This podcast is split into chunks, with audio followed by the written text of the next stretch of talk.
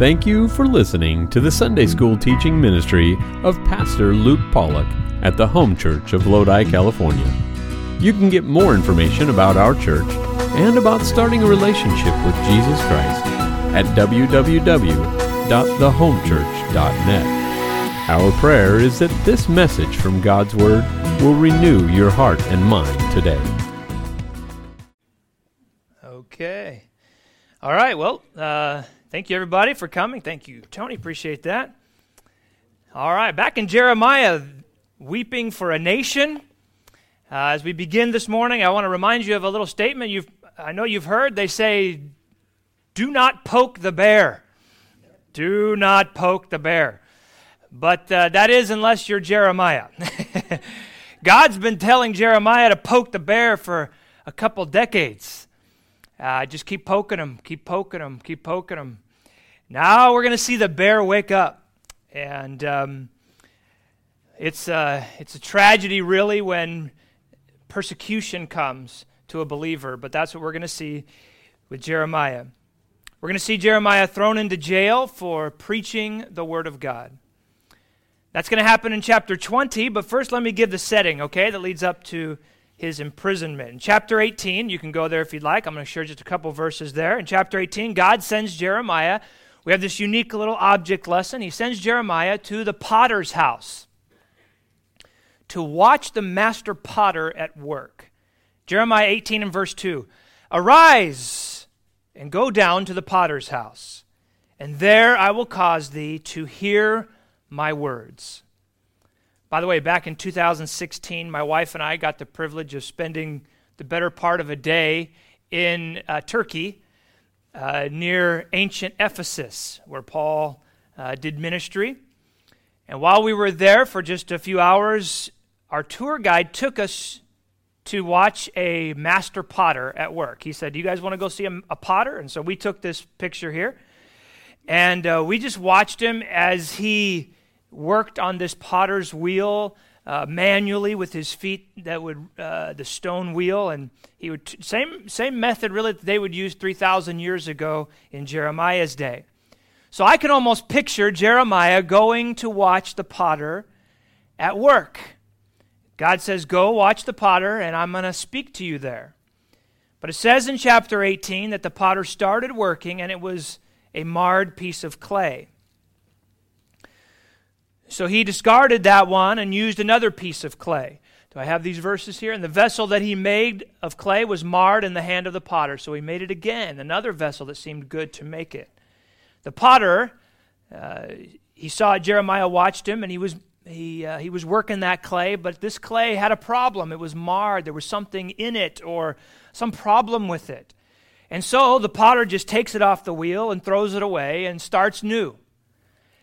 And the point is that we see in chapter 18 really that God was trying to give to Jeremiah and thereby then give to the people is that the potter, that is God, can do what he likes with the clay. He does what he wants. He's sovereign, he's in control. But if the clay has a defect, if there's something wrong with the clay, the potter will may choose and will choose to throw it away and start over. And that was a very helpful picture of God's sovereignty and man's free will. There's both in there. God was saying to Jeremiah, Tell the people basically, yes, I've made a covenant with you folks in Israel. I've chosen you. I am sovereign. I chose you.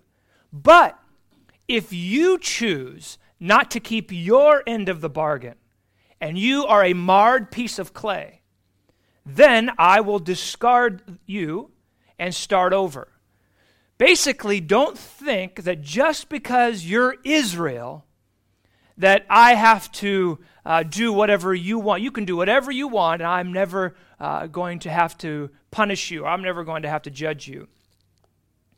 So Jeremiah gives that message, and after that, and some more preaching in chapter 18, God has him then leave the potter's house and take a vessel with him, a bottle from the potter's house that had already been finished, and now travel to the valley of Hinnom or Tophet, which is a place right outside Jerusalem, right outside the gate. Now, this is where people sacrificed their children to Baal. This is where they burned their children. Speaking of uh, abortion, it reminds me so much of that. But they would lay their babies in the hands there, screaming and crying, and those babies would die. They were doing this to offer their children as burnt offerings so that their God might bless them. This is God's own people doing this just like the heathen nations. In fact, King Manasseh of Judah himself burnt his son alive there in Tophet, this valley of Hinnom. Later, this little place, this valley of Hinnom, was the, became the perpetual uh, garbage dump for Jerusalem. Everybody tossed all their garbage out there and they would burn it. And so there was kind of a perpetual smoke and fire in the air uh, uh, f- from all the, the garbage. By Jesus' time, when he came along to Jerusalem, uh, the Greek translation for this valley of Hinnom was Gehenna, which became the sim. So that's this place then became a symbol of hell, the literal place of burning. So God sends Jeremiah to this place, this place of burning. And this is what he tells him to do. This is the message that God tells Jeremiah to preach at that place. Verse 10 of chapter 19 now. Then shalt thou break the bottle in the sight of the men that go with thee. Verse 11, and shalt say unto them, Thus saith the Lord of hosts, Even so will I break this people and this city as one breaketh a potter's vessel that cannot be made whole again. And they shall bury them in Tophet till there be no place to bury. So the secondary lesson of the potter was, and Jeremiah was preaching it forcefully as long as you folks are soft like clay, God could mold you. But once you become hardened, then the only thing that God can do now is break you. And he goes to this very specific place to show them this is the reason God is doing this. Right here, where you sacrificed your children, God's going to punish you and judge you. And this breaking is a symbol of that. Now, after this sermon, God sends him immediately to the temple, into Jerusalem. So he's right outside Jerusalem. He does this very vivid image of the breaking. And he says, now, go to the temple. And if you thought preaching out at the gates of hell was bad, uh, try, just try, to tell self righteous people in God's house that they are not obedient to the Lord. chapter 19, verses 14 and 15, this leads up into chapter 20 here. Then came Jeremiah from Tophet, where, whither the Lord had sent him to prophesy, and he stood in the court now of the Lord's house, and said to all the people, Thus saith the Lord of hosts, the God of Israel Behold, I will bring upon this city and upon all her towns all the evil that I have pronounced against it, because they have hardened their necks, that they might not hear my words. The hardened clay was just like their hardened necks. You know, the Old Testament often speaks of Israel having stiff necks, meaning they were stubborn, they were rebellious, uh, I heard one person talk about it this way ne- they had necks that wouldn't look up to hear the word of the Lord, they had necks that wouldn't look around to see what their sin was causing, the problems their sin was causing. They had necks that wouldn't look down in repentance.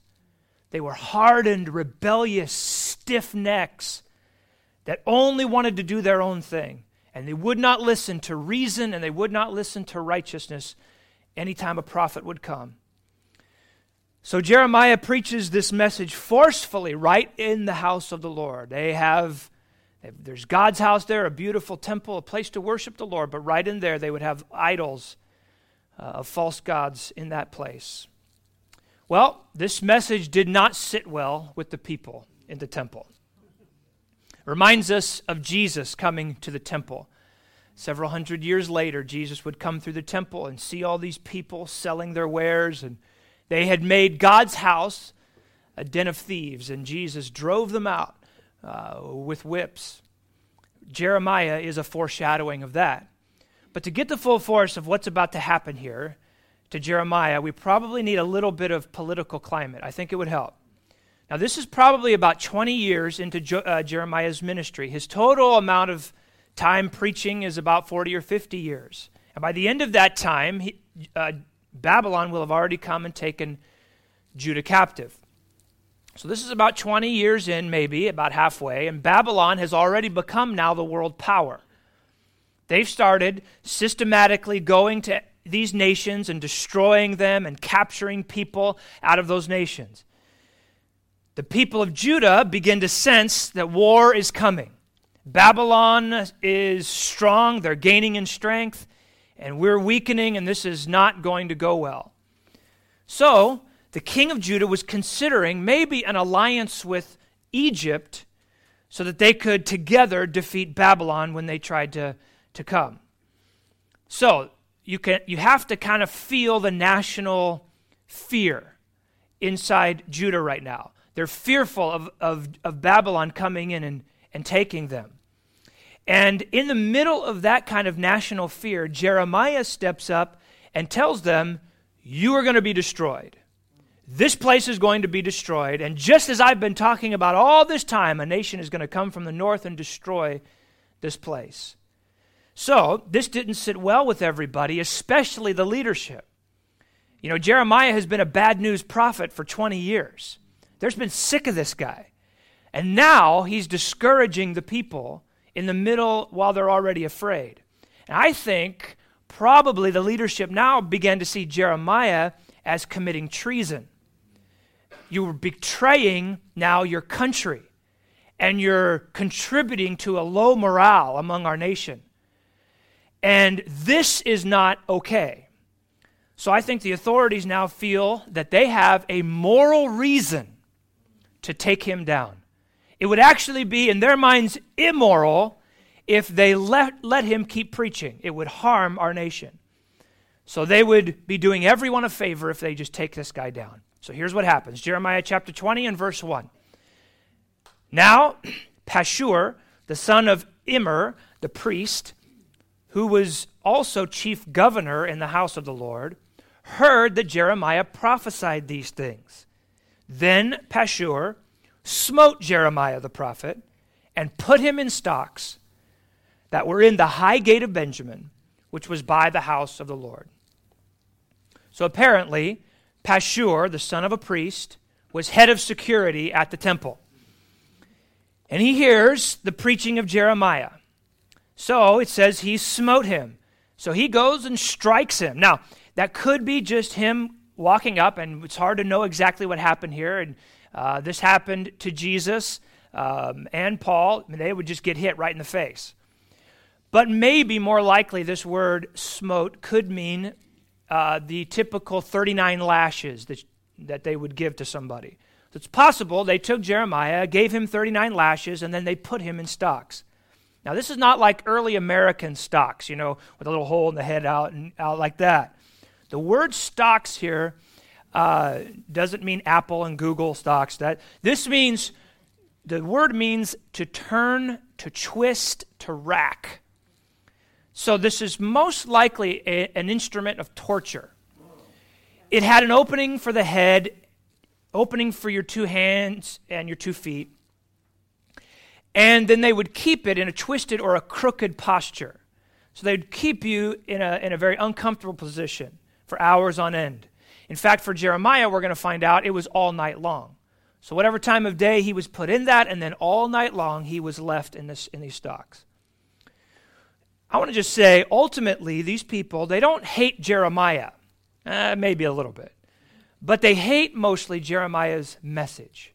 If he would just shut up, they would not, have, they do, not be doing this. Amazing the power of words. Amazing the power of words. So Pashur, he's going to let him out of the stocks after one night, hoping that this guy will shut up and he's learned his lesson. Verse 3. And it came to pass on the morrow that Pashur brought forth Jeremiah out of the stocks. Now, let me pause for just a minute. If this was you, you've been racked in pain all night, you've been beaten, wouldn't you just go home after this? You say, you know, I'll go home and I'll live to fight another day. Uh, it's been a long, excruciating night, and I'd rather just uh, lick my wounds and come back later. Not Jeremiah. Then said Jeremiah unto him, The Lord hath not called thy name Pashur, but Magor Missabib. so as he's walking out, he's barely standing in, in incredible pain. I'm sure dried blood all over him. He looks at Pashur and calls him Magor Massabib. I like the sound of that. Maybe you could try that the next time somebody ridicules you at work for being a Christian or something. Magor Missabib. It's like kind of like a Christian curse word a little bit, you know. I, I actually did have an idea. You could try it on social media sometime and just see what kind of reaction you get. But the word means terror all around. Terror all around. Interestingly, the word Pashur, the name Pashur, means peace and security all around. So God is actually making a play on words here. He had given this to Jeremiah during the middle of the night, and Jeremiah tells it to Pashur on his way out. Jeremiah continues, verse 4 For thus saith the Lord, Behold, I will make thee a terror to thyself and to all thy friends, and they shall fall by the sword of their enemies, and thine eyes shall behold it. And I will give all Judah into the hand of the king of Babylon, and he shall carry them captive into Babylon, and shall slay them with the sword. Now, up to this point in his ministry, Jeremiah has never mentioned Babylon specifically. It's always been a nation from the north, a nation from the north. But now, starting now, and the rest of Jer- Jeremiah, we'll see it about 200 more times. Babylon will be mentioned. And I could just see Pashur with his head in his hands as Jeremiah is walking out saying this to him. Pashur just wondering, what do I do to shut this guy up? What is it going to take? Verse 5 Jeremiah continues talking. Moreover, I will deliver all the strength of this city and all the labors thereof and all the precious things thereof and all the treasures of the kings of Judah will I give into the hand of their enemies, which shall spoil them and take them and carry them to Babylon. And thou, Pashur, and all that dwell in thine house shall go into captivity. And thou shalt come to Babylon, and there thou shalt die, and shalt be buried there, thou and all thy friends to whom thou hast prophesied lies. This is really the same message that Jeremiah has been delivering for some 20 years. He's just making it personal to Pashur. And just as we, I was thinking about that, just the same thing we do. Year after year after year after year, we just keep giving the same life changing message the gospel. The fact that people are going to die and go to hell without Jesus. It's the truth. And we just keep saying the same thing over and over and over and over and over again, and it drives people crazy sometimes. But we keep saying it our whole lives because it's the truth. It's the truth. Now, after this ordeal, it seems that Jeremiah, he has to just go home. And he now needs to pour out his heart to the Lord because he's got something he's dealing with with God. So these next few verses, maybe they came to him in the middle of the night. Maybe these are the thoughts and the things he was wrestling with then while he was in stocks and not sleeping. Or maybe he went home and all these came to him. We're not exactly sure when. But they take us deep into the heart of a weeping prophet. And now, you know, his physical danger is now, uh, his physical body is in danger now from this day forward. He knows that. And he knows that his home and his nation are about to be taken over. So let me ask you a question. If this were the case for you, uh, how would you talk to the Lord at that point? Every day that you walk outside your door, you knew you could be arrested and put in stocks again. And any day, you know that your nation is about to suffer the judgment of God. How do you talk to the Lord when things are at the most desperate for you? Some have said that Jer- this is Jeremiah's dark night of the soul. But I want to say, as we read through this, he never loses his faith in the Almighty God. You know, when the Apostle Paul was in a dark place, he wrote this in 2 Corinthians 4 8 We are troubled on every side, yet not distressed. We are perplexed, but not in despair.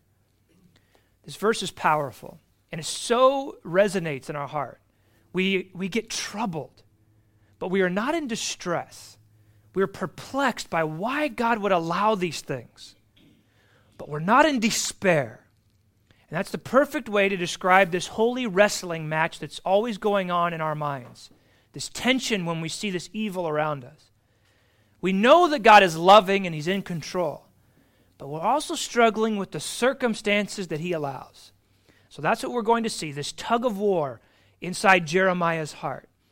What we're about to read are the honest words of a man in crisis. Remember that. Verse 7 O Lord, thou hast deceived me, and I was deceived.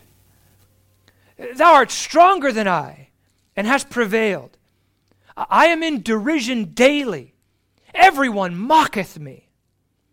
Interesting to me that of all the painful things he brought, brings up, he, he brings up mocking. Physical wounds heal, but the constant mocking every day and no one loving you and no one coming to your side and people rejecting you, that takes an emotional toll on people. Verse 8 For since I spake, I cried out, I cr- cried violence and spoil. Meaning, ever since I was ever since I was young and I could speak, everything I've cried out has been violence and spoil. Because the word of the Lord was made a reproach unto me and a derision daily. Jeremiah says, I've always only preached the word of the Lord. That's the only thing I've preached. But it's always bad news violence and spoil. I'm not a mean guy. I'm, I'm just saying exactly what God told me to say. I never asked for this job. God put me in the preaching ministry since I was a child, and I, re- I really would just like to just be buddies with people. So really now, Jeremiah, he's just he's just crying out from his heart, I don't like my job. So he turns in his resignation, verse 9. Then I said, I will not make mention of him, nor speak any more in his name. I give up. I'm no longer going to do this. This kind of ministry is too much for me. I can't handle it. And then these words that are so, some of the most powerful words in the entire Bible. But his word was in mine heart as a burning fire, shut up in my bones. And I was weary with forbearing and I could not stay or I could not win.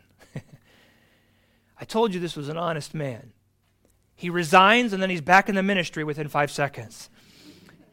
Now, now, not that any of us are at Jeremiah's level, but this amazing verse has been an encouragement to many, many, many pastors and missionaries and soul winners for thousands of years. Even right now, this pandemic thing has been taking its toll on church leaders. I just want to re- mention this. I read cur- uh, recently that at this very moment, according to some studies, there are one third of pastors are considering leaving the ministry. Pray for pastors. Pray for missionaries all over the world that are dealing with so many different things as a result of all this. But honestly, I don't know of one person. That's a third. But I don't know of one person in ministry who, if they were honest with you, hasn't at times wanted to quit and become a hermit in Alaska. Paul, the Apostle Paul calls the ministry the work of the ministry. There's that four letter dirty word, work. Work. It's work sometimes. And anyone who speaks the plain word of God will feel the arrows fly. And they will hurt. Anybody who goes out to an abortion clinic and and uh, anybody who tries to win a soul or tell some anybody who tries to live as a believer at their job. Anybody who tries to make a difference in their neighborhood or in their family is going to feel the arrows fly. Really anyone who loves the lord is going to feel some of this at some time or another. But the second part of the verse is also very much how we feel as ministers for the lord the person with the call of God on their life has a burning fire in their bones. A burning fire in their bones. here's, here's what was going on Jeremiah can't not preach the word, is what he's saying. I can't not. There's a burning fire in my bones. It's like somebody was very crude when they described it like, you know, that feeling that you just need to burp. it's that, it's that uh, indigestion that you're feeling. It, it has to come. That's what he said. It's like a burning fire in my bones, the word of God, and I have to speak it. I think that's one of the clearest signs to me personally that someone has truly been called into the ministry. Again, I'm nowhere near Jeremiah, and I'm not even worthy to tie his sandals. But many have asked me personally, how, do you know that you were called into the ministry? How do you know you were called? And every time, pretty much, I say something along these lines I just can't not do this. I, th- there's a fire in my bones, basically. Basically, I would burn to death if I did something else. I can't do something else. My, I, just, I just cannot. And I resonated with something as I was studying this this week. Warren Wiersbe, he said about Jeremiah here. He said, It's not that Jeremiah had to say something, it's that Jeremiah had something to say. It's not that he had to say something, it's just that he had something to say. That's exactly how I feel. It's not like I want to preach against everyone's sin. It's not, I don't, I don't even, I, fine. I'd rather sit down and let you, everybody do what they want. Go for it. But the Word of God burns in my heart. I'm glad. I just have something that needs to be said. And everyone who wants to obey the Lord and win souls, they feel that way. But there's always an enemy waiting at the door and waiting to take us down. And Jeremiah describes that battle, verse 10. For I heard the defaming of many, fear on every side. Report, say they, and we will report it. All my familiars watched for my halting, saying, Peradventure he will be enticed, and we shall prevail against him, and we shall take our revenge on him. Basically, they watch me like a hawk to catch me doubting or, or doing something I shouldn't do. It's exhausting. Every time I open my mouth, there's people who want to cancel me. And again, it's just like Jesus. The Pharisees and others were always asking him questions and trying to catch him in something that they could get him for. But look at Jeremiah's faith and, in verse 11. Verse 11. But the Lord is with me as a mighty, terrible one. Therefore, my per- persecutors shall stumble, and they shall not prevail. They shall be greatly ashamed, for they shall not prosper. Their everlasting confusion shall never be forgotten. They may have gotten me in the stocks, but they will not have the last word. I love this. This is a time of victory. He's speaking about deliverance. But, O Lord of hosts, that triest the righteous and seest the reins and the heart. Again, Jeremiah is being honest. God, you see my honest heart. Let me see thy vengeance on them, for unto thee I have opened my cause. Sing unto the Lord, praise ye the Lord, for he hath delivered the soul of the poor from the hand of evildoers. What an amazing song of triumph here in, in a very, very dark place that Jeremiah was in. And this is what you and I need to do when we're in the darkest of days. We sing songs of victory even before the final deliverance. Did you know one day your deliverance is going to come? It's going to be on a day that starts like every other. Uh, and then pretty soon, Jesus is going to come. and the deliverance is going to happen. And this is what God's people need to do. We sing songs of victory before that day even comes. So when you're feeling like you're in the dark night of the soul, start saying and start singing what is true about God. When you look at what Jeremiah writes, it's really a compilation of, of Psalms. Jeremiah knew the Psalms well. So he preached and he sang the Word of God to himself. Faith comes by hearing yourself preach the Word of God. Now, I would love to end here. This would be a perfect place to go, go out of here and go, go st- sing and start worshiping the Lord. But this is real life. This is not Hollywood. And Jeremiah was a real person. And some say this next, these next few verses at the end of this chapter must come from a different time, and it's just randomly placed here. Certainly, sometimes you do see disjointed things in the book of Jeremiah. He kind of just, a lot of different prophecies come to, coming together. But the real conservative Bible commentators who all, will all agree that we should not try to separate this passage just because we're trying to tie a nice bow on the story here. Jeremiah is a real person, and he's just like you, and he's just like me. And he is feeling some deep, deep, deep sadness here. And even when, just like Jeremiah, even when we know the truth, we wrestle with our feelings. Tomorrow morning, we're living, we, right now we believe the word and we, we can feel it. But tomorrow morning is where it counts. Tuesday is where it counts. And honestly, when we read this, it makes me love Jeremiah even more and relate to him even more as he opens up his heart here. Verse 14 Cursed be the day it says this comes out of nowhere. He's just singing songs of victory, and then all of a sudden, cursed be the day wherein I was born. Let not the day wherein my mother bare me be blessed. Cursed be the man who brought tidings to my father, saying, A man child is born unto thee, making him very glad. And let that man be as the cities which the Lord overthrew and repented not, and let him hear the cry in the morning and the shouting at noontide, because he slew me not from the womb, or that my mother might have been in my grave, and her womb to be always great with me. Wherefore came I forth out of the womb to see labor and sorrow, that my days should be consumed with shame. I curse the day and I curse the man who brought the news. That's what he says. Obviously, the day and the man was long was way a long time ago. So his curses mean nothing practically.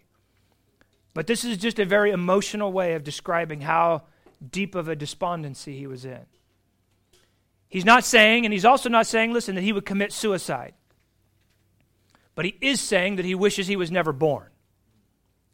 Or that somebody would have just taken me out inside my mother's womb. I wouldn't have minded that. Because every day my life is filled with labor, it's filled with sorrow, it's filled with shame. Man, you'd step back and you'd look at this and you your heart goes out to this man. But now at the end of this, I think And I'm just going to leave it there. I'm going to leave the tension because it's a real tension that we all face. Our hearts are in turmoil sometimes, and that's why Paul said, I am, I am, I'm, I'm, I'm struggling, but I'm not in distress. I'm perplexed, but I'm not in despair. But I think it's a good moment right here as we end to talk about Christian persecution real quick. I got a different perspective on Christian persecution after hearing the testimony of Andrew Brunson. Andrew Brunson was in Turkey. He was a pastor there for 20 years. He had been serving there. On October 7th, 2016, he was arrested out of the blue. He was an American, had been there for 20 years. They accused him of starting a coup to try to uh, mess up the government.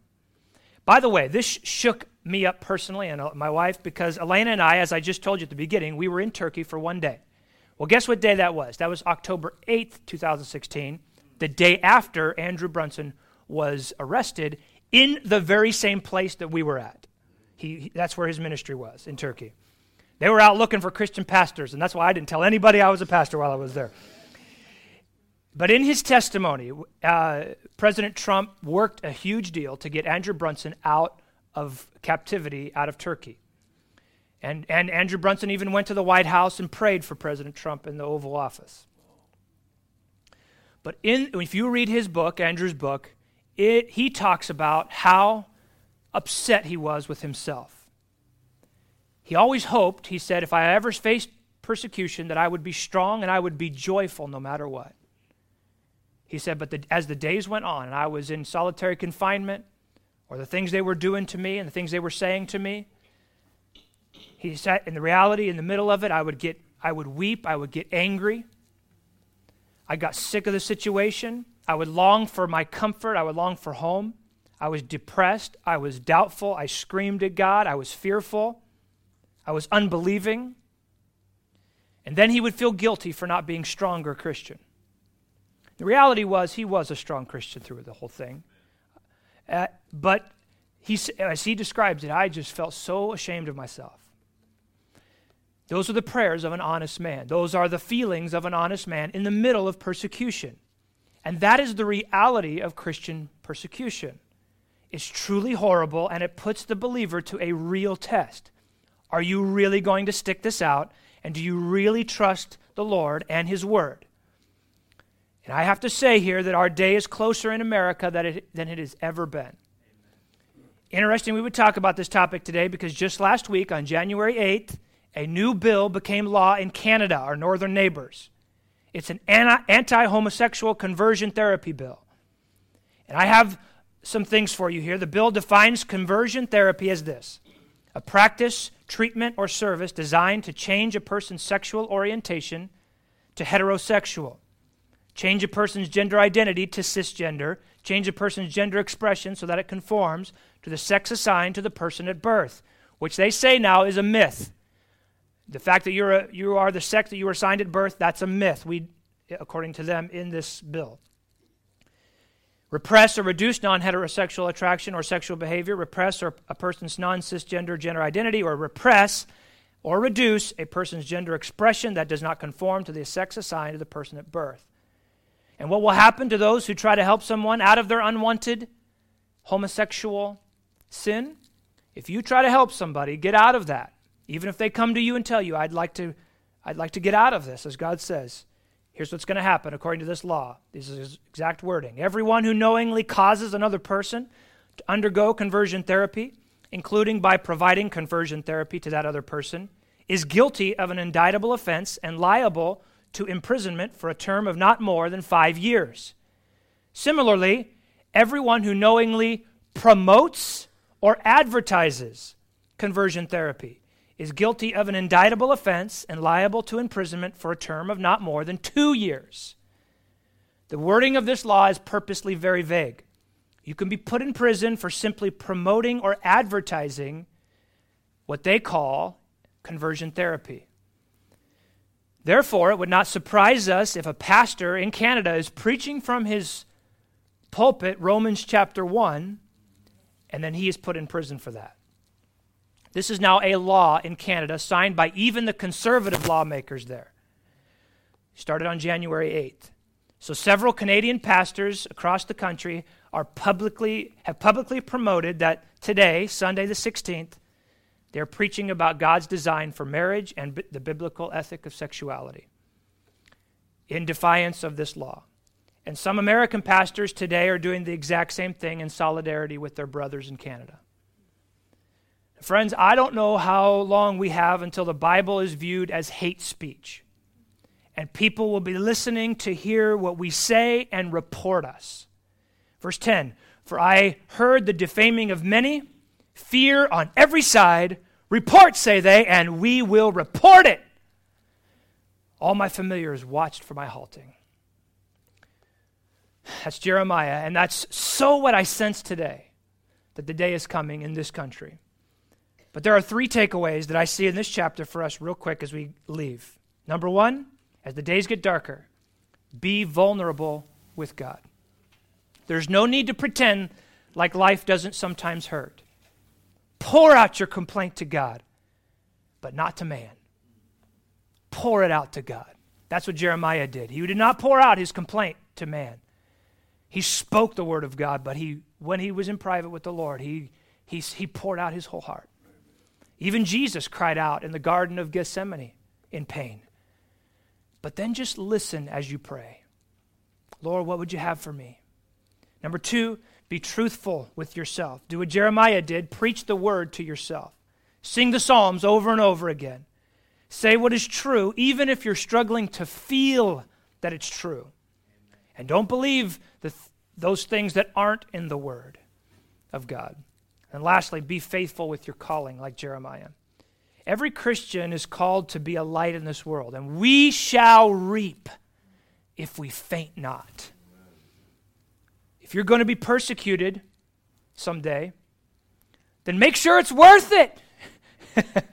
make sure it's worth it. Keep serving, keep preaching. Don't let that pain go to waste. Don't give up now.